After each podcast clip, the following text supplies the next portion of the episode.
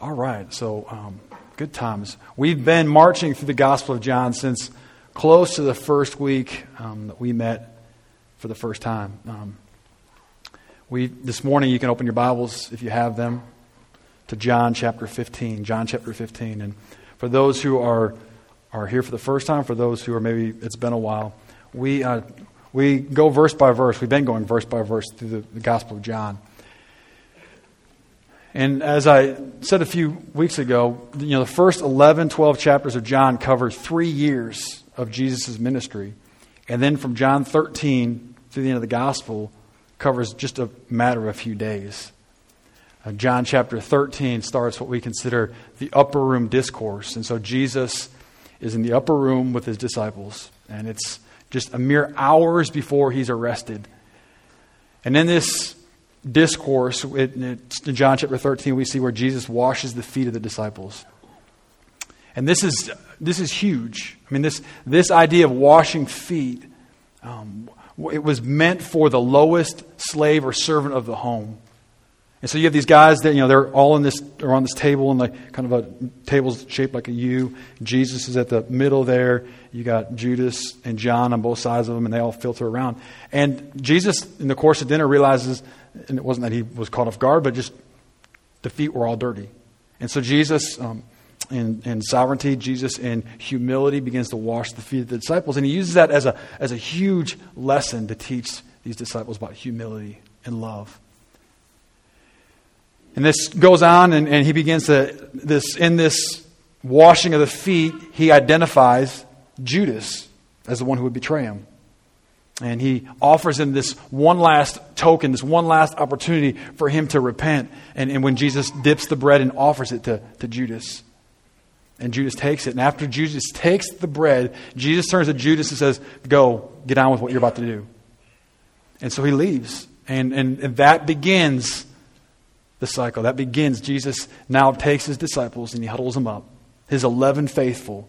And these are his last final words that he's given his crew before he takes off, before he's arrested, before he's beaten, before he's killed for our sins. Last week, uh, or two weeks ago, I guess it was, we, we in John chapter 14, I think one of the most powerful verses in, in Scripture, Jesus identifies himself. He says that I'm the way, the truth, and the life. And no one comes to the Father except through me. If you've had the opportunity in life to talk with people who maybe are not believers um, of different faiths. And sometimes you'll hear someone say, well, Jesus never claimed to be God. If someone ever tells you that Jesus never claimed to be God, you can tell them they're wrong. Uh, eight times in the Gospel of John, he uses these I am statements. I am, if you remember, goes back to the Old Testament, the burning bush, when, when God reveals himself to Moses. Moses confused, burning bush, what's going on? And Jesus or God says, I am that I am. It's a term of deity. And Jesus, eight times in the Gospel of John, uses this I am statement. In John 14, I am the way, the truth, and the life. In this chapter, John chapter 15, we see another I am, the final I am statement. So I'm going to read the first um, 11 verses, and then we're going to pray, and then we're going to try and tackle this. So, John chapter 15, starting in verse 1, and it says, This is Jesus speaking. I am the true vine, and my Father is the vine dresser. Every branch in me that does not bear fruit, he takes away. And every branch that does bear fruit, he prunes, that it may bear more fruit. Already you are clean because of the word that I have spoken to you. Abide in me, and I in you. As the branch cannot bear fruit by itself unless it abides in the vine, neither can you unless you abide in me. I am the vine, you are the branches. Whoever abides in me, and I in him, he it is that does that bears much fruit, for apart from me you can do nothing. Verse 6 says, If anyone does not abide in me, he is thrown away like a branch and withers, and the branches are gathered, thrown into the fire, and burned. If you abide in me, and my word abides in you, ask whatever you wish, and it will be done for you. By this my Father is glorified, that you bear much fruit and so you prove to be my disciples. As the Father has loved me, so I loved you. Abide in my love. Verse 10 If you keep my commandments, you will abide in my love, just as I have kept my Father's commandments and abide in his love. These things I have spoken to you, that my joy may be in you, and that your joy may be full. Let's pray. Lord, I, I thank you for your word. I thank you that we have the opportunity to come together freely and to open it up and to read it and to study it and to talk about it. This morning, as we dive into these 11 verses, I pray that you allow them to sink into our soul. I pray that you right now tender our hearts. I pray that you turn our eyes and our ears on. I pray that we receive your words, not mine, but your words. That these words change our lives. That we understand what the call to be a Christian is all about. And that we find a life of joy by abiding in you. This morning, I pray, Lord, that you allow me to use your words. Help me to be faithful to your text. Help me not add anything to it or take anything away. May my thoughts be your thoughts. May you receive all honor, all glory. It's in your Son's beautiful, precious name we pray. Amen.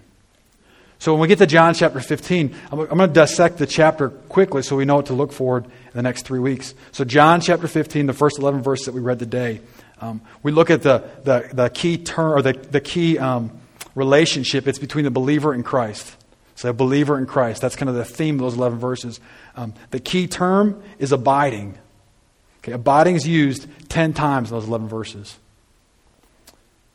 And then the emphasis is on union the union between the vine and the branches. Uh, John chapter 15, verses 12 through 17, we see the relationships based on the believer and the other believers. Okay, believer and a believer. Key term is love, and it's used four times in six verses. And the emphasis is on communion. And then the final few verses in John chapter 15, 18 through 27, the emphasis is on the relationship between the believer and the world. And the key term there is hate and it's used seven times in 10 verses. And the emphasis is on persecution.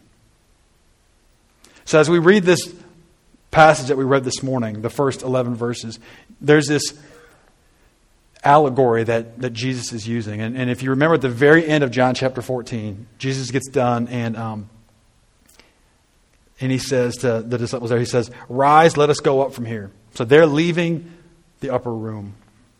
Um, and at this point, they begin to march towards the Garden of Gethsemane. And Garden of Gethsemane. They're walking. And, and it's nighttime. Time is Passover. So more likely, there's a full moon. And so as the disciples and, and Jesus are walking, um, Jesus begins to give them a lesson. Now, there's a couple of reasons. I don't know what triggers this idea of the vine and the branches. Um, it could be as they're walking along, they, they come near a vineyard, they see this, this branches, and this is like Jesus's like PowerPoint presentation. He's going to use this illustration. Boom, it's right here. Um, it also could be that um, in the distance they can see the temple. And one of the um, symbols for the nation of Israel was a vine. And in the temple doors, a vine would be inscribed and then covered in gold. And so it could have been that as they're marching and they see the, the temple in the distance, the full moon glistening and the reflection and all that glistening off of the gold doorpost of the vine, whatever it is. But Jesus goes into this lesson about a vine. One of the things I think we have to be careful of when we get into parables and allegories and stories like this, we have to be careful sometimes that we don't um, add too much to it. Jesus is using it as an illustration. And sometimes we can dig, dig, dig, and make principles and ideas that aren't truly there. Uh, as I told you at the beginning, the method um, that, that we use, that I use, is expository teaching. So we go verse by verse through the gospel or through a book of the Bible. The reason I do that is so we stay within the context of what that verse means. If we use some like high church talk, um, there's one term called eisegesis. Eisegesis means you take a verse out of Scripture and you isolate that verse. So you can make that verse say what you feel it should say. Exegesis means you take that verse within the context of what's being said. Okay, so that's why we that's why we do expository teaching. That's why we uh, I choose to do expository teaching. So we do exegesis. We look at the verse in the context of what's going on. So when we talk about it, we're hopefully portraying it in a way in which Jesus or whomever was talking about. And so Jesus is using this example of this vine and the branches. the very beginning, it says that I am the true vine. Um, it's interesting in the Bible. There are, are three main references to vines. Okay, the first one comes um, is talks about ancient Israel. You don't have to necessarily turn here, but if, if you want to write this in your notes or jot inside your Bible or whatever, but Psalms 80, uh, verse 8 and 11 says this um, You brought a vine out of Egypt, you drove out the nations and planted it, you cleared the ground for it. It took deep root and filled the land. The mountains were covered with its shade, the mighty cedars with its branches. It sent out its branches to the sea and it shoots to the river. So the psalmist here is, is writing and describing the nation of Israel. Okay, we go back to Old Testament. We Remember Moses. Moses drags people out. They get put in the promised land, right? The nation of Israel. And so Jesus, all, through all throughout the Old Testament, there's this symbol of Israel being the vine there becomes a breakdown, though, because the intent was that this vine would flourish, that God put it in this fertile land, it would grow, produce fruit, and it would be amazing, it would be great, it would be this thing that would give honor and glory to God, except that Israel began to fail. It turned away from God. Um, if you, you want to um, look up Isaiah chapter 5, uh, verse 1 through 7. Let me read it for you real fast. Um, you can also jot in your in your notes if you want to Ezekiel chapter 15, where there's also a reference to the nation of Israel. But here we go I, um, Isaiah chapter 5. I'm going to read the first seven verses, and it says, um, Let me sing for my beloved, my love song concerning this his vineyard. Okay, his vineyard, Israel. My beloved had a vineyard on a very fertile hill. He dug it and cleared it of stones and planted it with choice vines. He built a watchtower in the midst of it and hewed out a, a, a wine vat in it. And he looked for it to yield grapes, but it yielded wild grapes. And now, O inhabitants of Jerusalem and men of Judah, judge between me and my vineyard. What more was there to do for my vineyard that I have not done it yet? When I looked for it to yield grapes, why did it yield wild grapes? And now I will tell you what I will do to my vineyard. I will remove its hedge, and it shall be devoured. I will break down its wall, and it shall be trampled down. I will make a waste, make it a waste. It shall not be pruned or hewed. And briars and thorns shall grow up. I shall I will also command the clouds, and they will rain no rain upon it. For the vineyard of the Lord of hosts is the house of Israel, and the men of Judah, and his pleasant planting. And he looked for justice, and behold, bloodshed for righteousness. But behold, an outcry. All right, so this, what was meant to be beautiful, what was meant to be honoring to God, ultimately turned away from God, and God decided to, to destroy it. So that's the first um, main vine that we read in Scripture. Later on, at the end of the Bible, in Revelation, we, um, we learn about this vine of the earth. Okay, this vine of the earth. Revelation 14, verses 14 through 20, paints this picture of this angel. This is prophecy one of those areas that I walk lightly on. Okay? It's prophecy. And John writes the book of Revelation. And he paints this picture of this angel with a sickle that's going to swipe it twice. The first time, as he swipes the sickle, it removes all the wheat. And the second time, it removes the grapes. The grapes in this in Revelation that's referred to as the, the grapes of wrath. See, these grapes were so full, were so juicy, except the problem was the juice, the fullness of these grapes was wickedness. And so, this vine of the earth mentioned in Revelation chapter 14, um, this particular part of Scripture talks about God's final judgment a separation of, of the wheat and the tares the good and the bad. Today, um, It's interesting. We live in a day and an age where um, we can talk about pretty much anything, anything we want, until we bring up Jesus. You guys notice that? Like everything, like anything you want to talk about is in bounds, but as soon as you bring up Jesus, what happens? Whoa, whoa, whoa, whoa. I mean, separation of church and state. Right? I mean, no, no, this, no, no, we've gone too far. But anything else is okay. But when we bring Jesus up, all of a sudden, people get nervous. They stand back. And then we get to what we read this morning the true vine. Jesus, when he makes a statement that I am the vine, this was not a p- politically correct statement in his day. This was outrageous. Remember, the disciples, they're all Jewish. They were all brought up with the idea that the true vine was Israel. Their whole heritage was the vine. It was our national symbol, the vine. We're the vine. And Jesus says, No, no, no. I'm the true vine. You failed. Israel failed. Think through this with me. The disciples are mere hours away from losing the one that they followed for three and a half years, the one they trusted, the one they gave up everything for. Like, he is about to be arrested, beaten, and killed.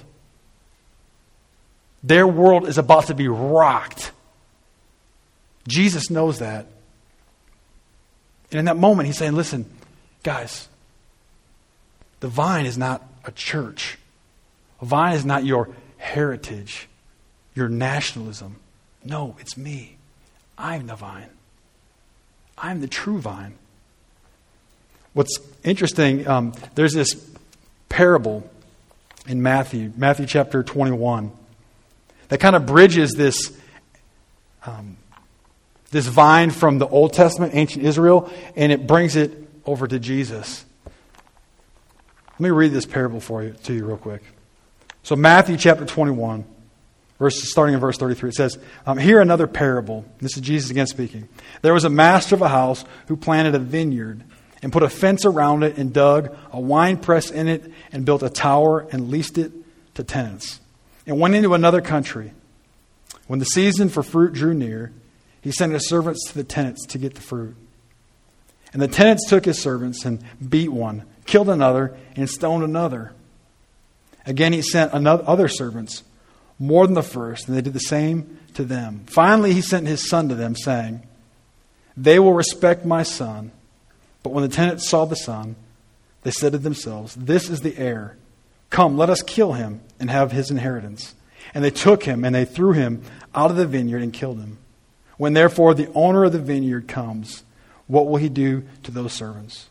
And they said to him, He will put those wretches to a miserable death and let out the vineyard to other tenants who will give him the fruits in their season. Jesus said to them, Have you read in scriptures? The stone that builders rejected has become the cornerstone.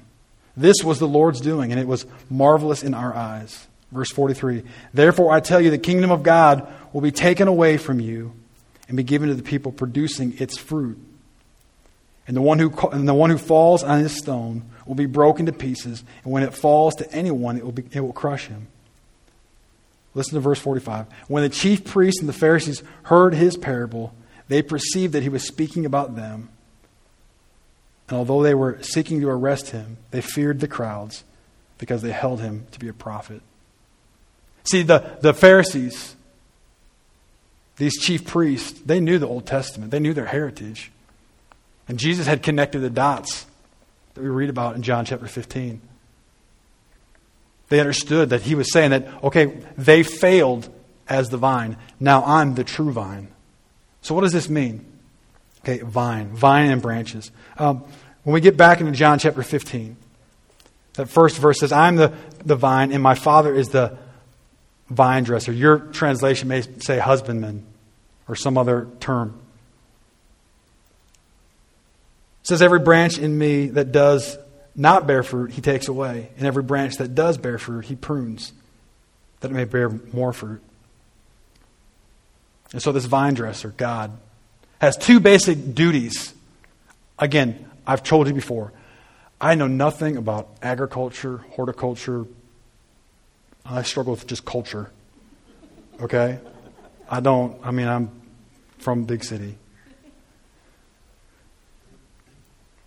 So as I speak, I'm not speaking on great authority other than what I've read.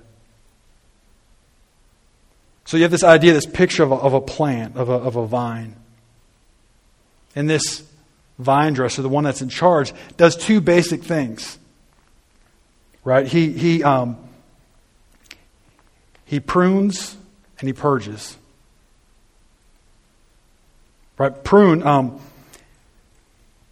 you begin to see these dead parts of the branches begin to take place, right? And they cut those little branches off. Why? I mean, what's the point of cutting the branches off? Well, it's because those dead branches or those branches that aren't producing fruit begin to draw the nourishment that the other branches need. And then you have this other idea that he begins to clean or take care. Um, the very end of, or towards the middle of verse 2, it says um, that he does not bear fruit, he takes away. a better translation for that term, takes away, is to lift up. Maybe you've seen um, like trellises where the vines begin to grow and they begin to take those trellises and the vines, they, they, they tie the, the rope around it so it begins to grow up the trellis. Why do they do that? So it doesn't stay in the dirt, doesn't get trampled on. When, when the puddles form, it doesn't drowned the vine. Same picture that, that they're talking about here that, that, that this, this guy comes through and you see this vine and he's taking care of the vine. He's doing what's best for the vine. To prune, though, to cut. We bring this to our own lives today. This picture is for the believer. A few moments later, I'm going to talk about a, um, a different vine that's not a believer. But this particular part right here is referring to the believer.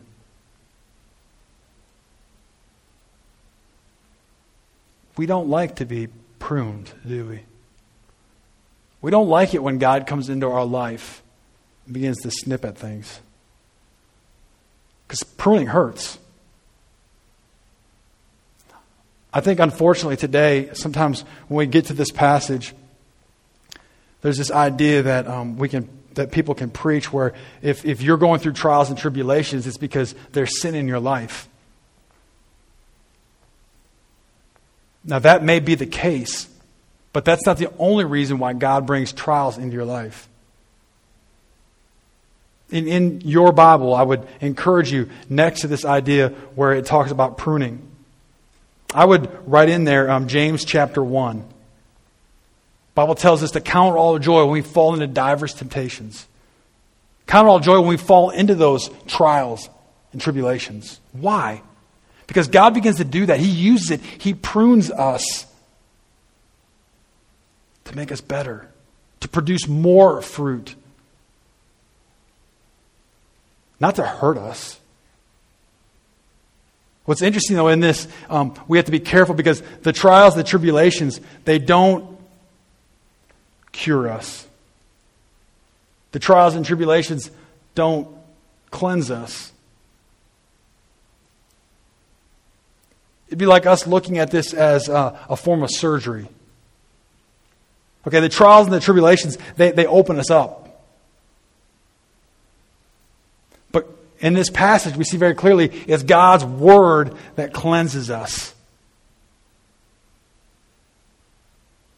Trials and tribulations, they're used to expose maybe some of our weaknesses, some of the areas that we've not fully given to God, some things that we're maybe holding back from God, maybe other opportunities that we need to search and go and do. But it's for us, it's for our benefit, for His glory but they're hard, they hurt.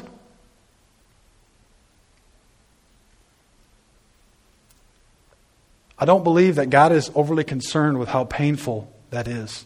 I don't think God is overly concerned and concentrates much on how much those trials and tribulations may hurt us. You say, well, that sounds that doesn't sound like God. If um, you found yourself to be very sick, and for lack of better illustrations, let's say it's some form of cancer. You go to the doctor. The thing the doctor's going to try and do is to cure you. Now, some of the procedures may be painful, right? I mean, you go through chemotherapy, it's not a day at the spa, right? It's going to hurt. You'll feel it. But does the doctor want to make you just feel good or does he want to cure you? He wants to get to the root of the disease, of the problem, and get rid of it so you can go on, be healthy, be strong, endure, whatever. Yeah, there might be some tough days, but you have to go through that, those tough days to get on the other side. And that's what God is doing here. What Jesus is saying, I'm the true vine, you're the branch. The Father, the, the vine dresser, He's going to come through, He's going to prune, He's going to pry, He's going to clean this thing up. And this illustration to me is, is amazing because the branch, us, we identify as the branch. He's the vine. We only have value if we're connected to what? To what? It's a question. To the vine, right? Okay, let's say um, we have an apple tree. Our goal is to grow apples, right? Common sense. Again, If a city boy can follow this one, right? Plant an apple tree. We're going to grow apples. That's our goal, is to have apples. Okay, so we go through one season, great season, all these apples come. Okay, next season, what if we just say, hey, let's just cut this branch off? We'll put it over here, and we'll get more apples from this branch. That will work, right? Why not? It's not connected to anything, right? It can't get the nourishment. It can't get the, it can't get the resources that it needs to produce the apples. It's been cut off from the tree. And so Jesus paints this picture to the disciples. Listen, he goes, guys, abide in me. Draw close to me. Stay in me. Get comfortable in me. Settle in me and my Father. And you connect to me, then you'll get the nourishment. You'll grow. But if you don't, there's no value. There's nothing there. What's interesting is during the Bible times, as I tried to research this some, when it came to these vineyards, the first three years they planted these vines, they wouldn't allow it to produce any fruit at all. They would cut back and cut back and cut back for three years. And then finally, that fourth year, it would develop all this fruit. It's an amazing idea, amazing concept. They didn't cut it back to damage and to hurt the vine, did they? No, it's what the vine needed to grow strong and to produce all the fruit.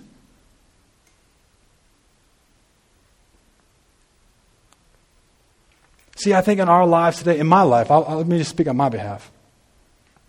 When trials and tribulations come, when tough things happen, when God's doing work in my life, I like to sit back and cry about it, complain about it, question God about it, get mad at God about it. And the reality is, He's doing it for my benefit.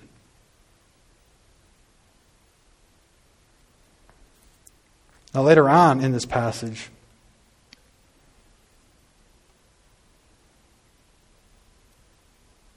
verse 4 says, Abide in me and I in you. And as the branch cannot bear fruit by itself unless it abides in a vine, neither can you unless you abide in me. See, a, a, a, Christian, this passage that Jesus is talking about, is letting us know that a Christian, a true Christian, is going to bear fruit. There's going to be some form of fruit. Now, when we first read this, when we first think about this, producing fruit, I don't know about you, but again, I start thinking, man, I got to start making fruit. Well, I got to start doing things to make the fruit. I want to have fruit. I want to be the good Christian, right? But when we read this passage, is it anything that we do? Do, do we create the fruit? No. Remember, we're the branch. We just hang. The vine's what gives us the nourishment that creates the fruit. The vine's what drives the fruit. And that's what Jesus tells us. We're the vine. Or he's the vine. We're the branch. Everything, all the fruit comes solely by him and him alone. But it gets a little dicey here as we continue. Verse 6 says, If anyone does not, is not able, or it, let me start again here. Verse 6 If anyone does not abide in me, he is thrown away like a branch and withers. And the branches are gathered, thrown into the fire, and burned. Sometimes this um, passage is used to cause people to question their eternal security. Sometimes people use this passage to say that you can lose your salvation. Um, that's not the case. Earlier in the passage, it, it talks about um, these branches in me. In me is talking not about a relationship within Him, but is referring more to people who are claiming to be with Him. So these branches here that we're going to talk about, we're just going to name these branches the Judas branches. These are the branches that kind of play the part, to kind of do just enough to make people think they might be. But they've not fully given their hearts and their lives to Jesus, like Judas.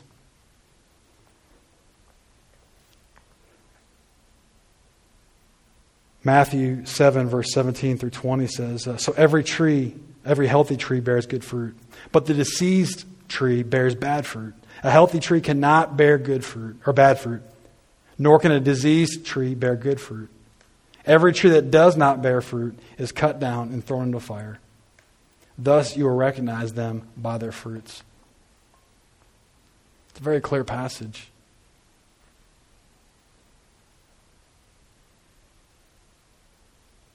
It's not by the clothes we wear on a Sunday morning. It's not by the picture that we paint and how great our life is on Facebook. It's not by the books that we read, the people we hang out with. It's not by the church we attend, the country we live in. It's not by the amount of money we have in the bank or don't have in the bank. Not by the car we drive. It's not. A tree. What fruit are we producing? We can't hide it. We can for a while. It's like fake fruit. I don't know if you guys have this in your homes.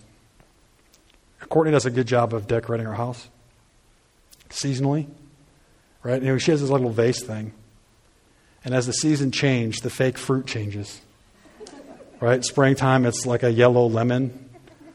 And I guess fall, it turns into a gourd. I don't know. Something orange. Right? And all you ladies that are laughing because you guys do the same thing, right? It's fake fruit, right? You don't use a real, you use fake fruit. Now, it looks good, doesn't it? It looks pretty, right? I mean, it looks nice. I mean, some of them may even be scratch and sniff. I don't know. But it looks good. Right? But you can't take that fake lemon, pick it up, and bite into it and expect to eat a lemon, can you? You can. And it's the same thing here with us in our lives. Like we can put on the fancy exterior, right? We can come to church every Sunday. We can wear like a three piece suit if you want. I'm not, but you can. Like we can sing the songs, we can do all the things, we can raise our hands at the right time. We can say a right prayer, a good prayer. We can tithe. Please do. But all those things don't make us believers. All those things don't cause us to have gotten to a point where we fully follow our Savior. Unless we're abiding in Him. What does that word abide mean? What do we mean by abide? It's to settle in, to be comfortable with. It's like you know you're comfortable with someone when you go to their house and you take your shoes off when you walk in, right? Because you know that's family. And that's what Jesus is saying. Abide in me. Live in me. Become comfortable with me. Why do we do that? How, how do we abide in Him?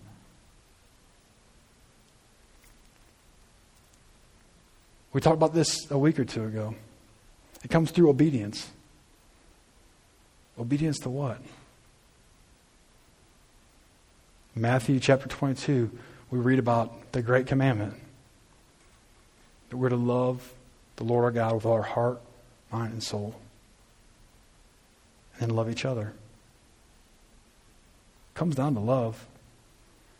We can look at a few other fruits. Um,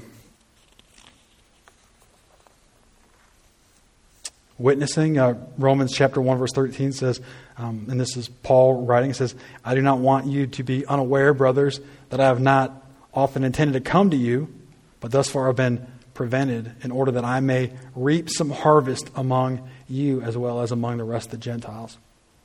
Paul, witnessing. Holiness, uh, Romans 6.22 says, But now that you have been set free from sin and have become slaves of God, the fruit you get leads to sanctification or holiness, and its end, eternal life. Praise. Hebrews 13, 15 says, Though uh, through him, let us continually offer up a sacrifice of praise to God that is the fruit of lips that acknowledge his name. Love. Uh, Galatians 5, 22 through 26. Familiar, familiar passage if you grew up in church. And so often we go through this thing we call the fruits of the Spirit, right? But you guys know we, we, we mispackage that a little bit. Because it's not the fruits, it's the fruit. Verse 22 says, But the fruit of the Spirit is love. Okay, so the fruit of the Spirit is love. The, the rest of that list is a description of love. Okay, that's a description of love. The fruit of the Spirit is love. So as we abide in Christ, we begin to see those fruits in our own lives. Why? Because we're connected to the vine, and that's what the vine produces. What's somewhat scary in this passage, though, is we have trees producing fruit and then trees that are withering away, vine, branches that are withering away. They can't sustain because it's not true, it's not genuine. There's no connection to the vine. So it can't get its substance. It's like Judas. He was with the disciples, but he wasn't really with the disciples.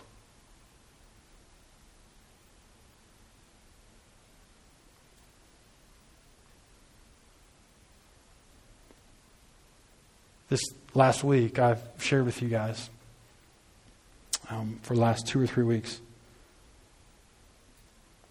Um, for me, was challenging professionally. Um, we had a, um, a chance, and, and, Carly's here. Carly's stepfather passed away this, or I guess a little over a week ago, and her her dad's funeral was Wednesday. Many of you guys brought stuff, and, I, she sent me a kind email expressing her gratitude. Funerals are always difficult. Um, that following day, Thursday, um, I had to officiate a funeral. First funeral I'd ever had to officiate. And it was for a 23 year old young man. who um, had an 18 month old son and a girlfriend that was about six months pregnant. I mean, tragic. I mean, tragic situation.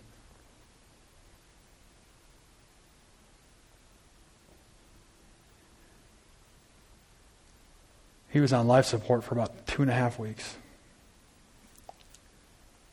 I had never had the opportunity to meet the young man. So I can't, even if I knew the person, God, only God can judge the heart. But a family member connected to our church came up to me the night before they pulled him off of life support and said to me, Chad, what, what happens to somebody who believes in God but never accepts him?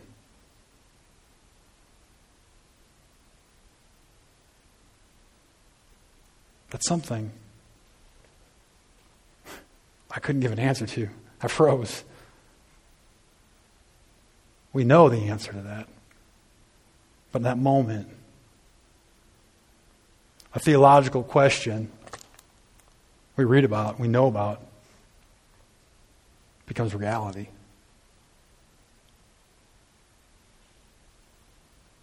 Guys, I'm all for theology. We should read this book and know this book. I believe, unfortunately, today we live in a society that's very ignorant when it comes to the Bible.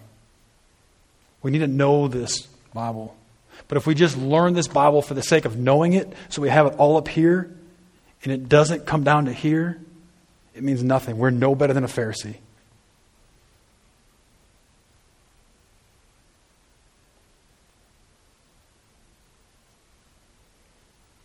But if we read this book and we say we believe this book and we apply this book to our lives, our lives will be different. There's no ifs, ands, or buts about it. You can't have it both ways. Remember, good tree produces what kind of fruit? Good fruit. So an apple tree is going to produce apples. You're not going to see an apple tree producing watermelons. It doesn't happen. But yet we live our Christian life. I live my Christian life that way. I can say what the book says. I know what it says, but doing what it says is completely different. Abiding in Him. What's so amazing about this, uh, this, this section at the very end of, of verse 11, I guess it is. Verse 10 If you keep my commandments, you will abide in my love, just as I've kept my Father's commandments and abide in his love. These things I have spoken to you, that my joy may be in you, and that your joy may be full. You guys know there's a difference between happiness and joy? Happiness is an emotion. Like, I would venture to say all of us in this room, all of us in Tallahassee, Leon County, Florida, United States of America, Earth, are chasing happiness. Right? We all want to be happy. Right? I mean, that's a legitimate statement. Am I, am I out of bounds there? We all want to be happy, right? But guys, happiness is an emotion. Joy, joy is not an emotion.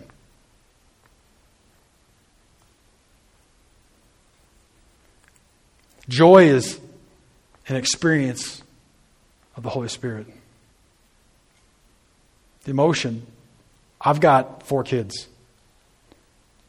Um, I can watch my kids go from running around, laughing, having a good time, jumping up and down, to crying in like less than half a second. Right? I mean, listen, I don't know about you, you parents, right? Like we can see our kids like, ah, everything's great, ah, and boom, like tears down the face, like their world's just been rocked. Happiness is an emotion. Right? Like you could come to me and say, listen, Chad, I'm, I'm in a tough bind, man. I need money really bad, and, and um, if I don't get this, I mean, they're going to take everything from me. Well, how much do you need? $15,000. All right, here's your check. Go. You would leave, yes, awesome, 15000 You run to the bank, excited. You go to deposit that check, and all of a sudden they come back and say, listen, uh, there's no funds to. right? That happiness changes really quick, doesn't it? Right? You're no longer happy. This is emotion. But joy, that's an experience of the Spirit, the Holy Spirit. And we get that joy by staying connected to the vine. That's the only way. It's the only way that we can explain when we go through those trials and tribulations. We may not be jumping up and down excited about it, but there's still a peace knowing that I'm connected to God. I may not know what's going on. This may hurt, but I'm connected to Him. I'm going to follow Him. We don't always know the outcome, but we have the peace. I want to encourage everyone this morning here to do a little self evaluation.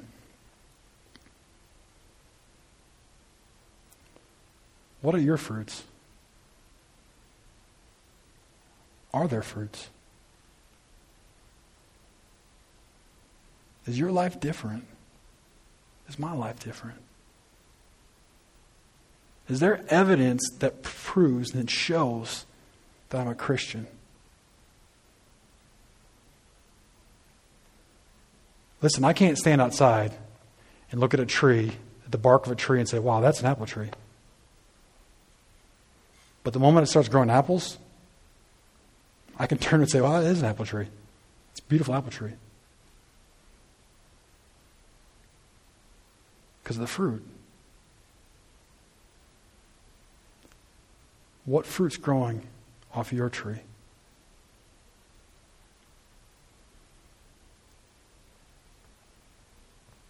Is it the real tree? Is it real fruit? Is it that fake fruit we decorate with? Or is there no fruit?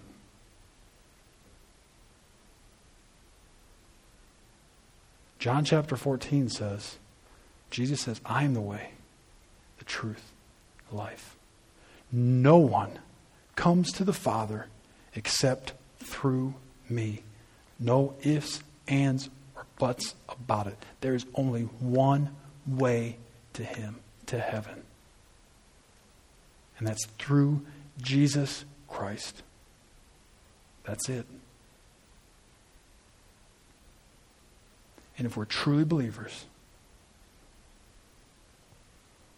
there'll be fruit in our lives that show it. Doesn't mean that we can't get away from God. Doesn't mean that we go through seasons of life that have been dry. But there will be fruit in our life. If there's not fruit, there's no fruit in your life, if there's nothing you can look back to, say, yeah. And the reality is, you may be a lot like Judas. We talk the talk. But in our heart of hearts, do we really walk the walk?